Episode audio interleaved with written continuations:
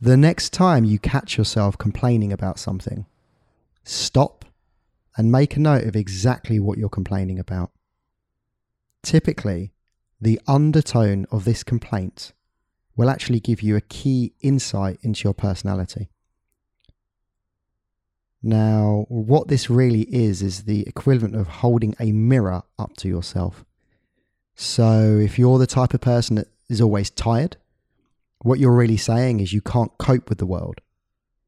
If you're someone that's always complaining about your work colleagues, then it's really illuminating the fact that you can't cope at work. And what's interesting about this is that as you listen in your day to day lives to people complaining, we can begin to start listening to the undertones of what they're saying. And I love this exercise because what it enables me to do is to start looking at other people to see, you know, how perhaps I could help them to better their lives. And vicariously, it also helps me to get a different context about my life. So I'm going to give you a couple of examples of areas in my life that I used to complain about where I've made a few differences and it's it's really compounded and added to the quality of my life. So I used to get extremely tired um, and, you know, I would often complain to people that I was tired all the time. And when I looked at the undertones of that, uh, actually took me quite a while to work it out, but it was because I was taking on too much. I mean, that was the first step. So what I decided to do was to take on less, and that assisted me to be less tired. I was kind of going full throttle in all areas of my life. And once I did that, I then realized that also I was giving too much to each individual task throughout my day. So then I decided to give a 70% maximum effort onto anything. And although that, that 70% rule may seem a bit peculiar because you think, well, no, give 100%. Actually, when you are giving 100%, you're so enmeshed, enmeshed in what you're doing that you don't really have any perspective or clarity. You're actually too close to the project. What I found is that when you can give 70%, it allows you a level of, you know, you're more relaxed when you're doing it. Um, it allows you a bit of perspective and thinking time in the process. You know, say for example, I was going to speak now at 100%. I would start saying, okay, so I've got all these amazing things that I want to cover today. I've got one, two, three. These are the things that we're going to do today, and we're going to get on it right now. Now, when I speak at that level, I've got no thinking time. It's way too fast. And that's the equivalent of giving 100% in the task that you do. Now, I've tried giving different percentages, and what I found is that 70% is the optimum for me, but everyone operates differently. So, what you can do as a takeaway from, from this episode is to just slightly alter the percentage of effort that you give into what you're doing.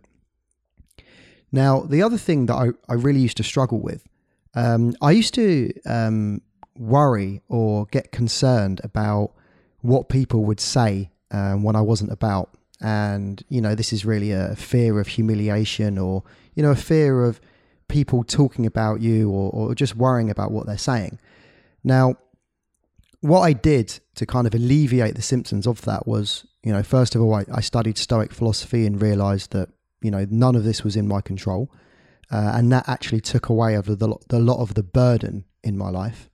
Um, and then you know the second thing that i did was was kind of realize that it's inevitable and it's going to happen anyway. You know, when I first started putting my videos and my podcast online, you know, maybe 10 years ago, um, you then put yourself out there for, for people to really critique you.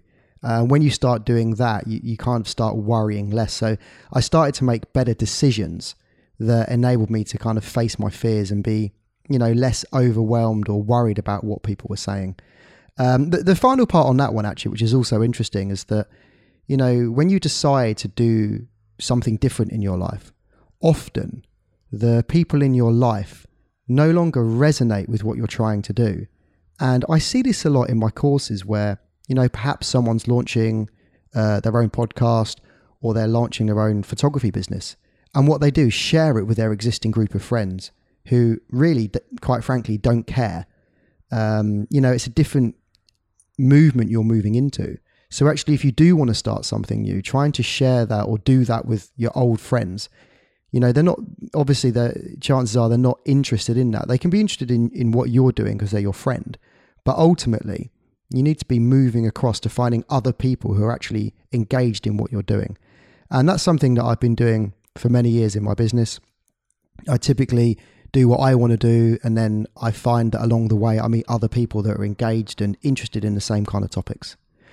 Um, but yeah, going back to you know the main part of this podcast, when we are complaining or you know when we're just unhappy with things, it's important to actually note what it is that's making us unhappy. You know, if we're tired, why is that? You know, and just saying, "Oh, I'm tired because I didn't get enough sleep last night."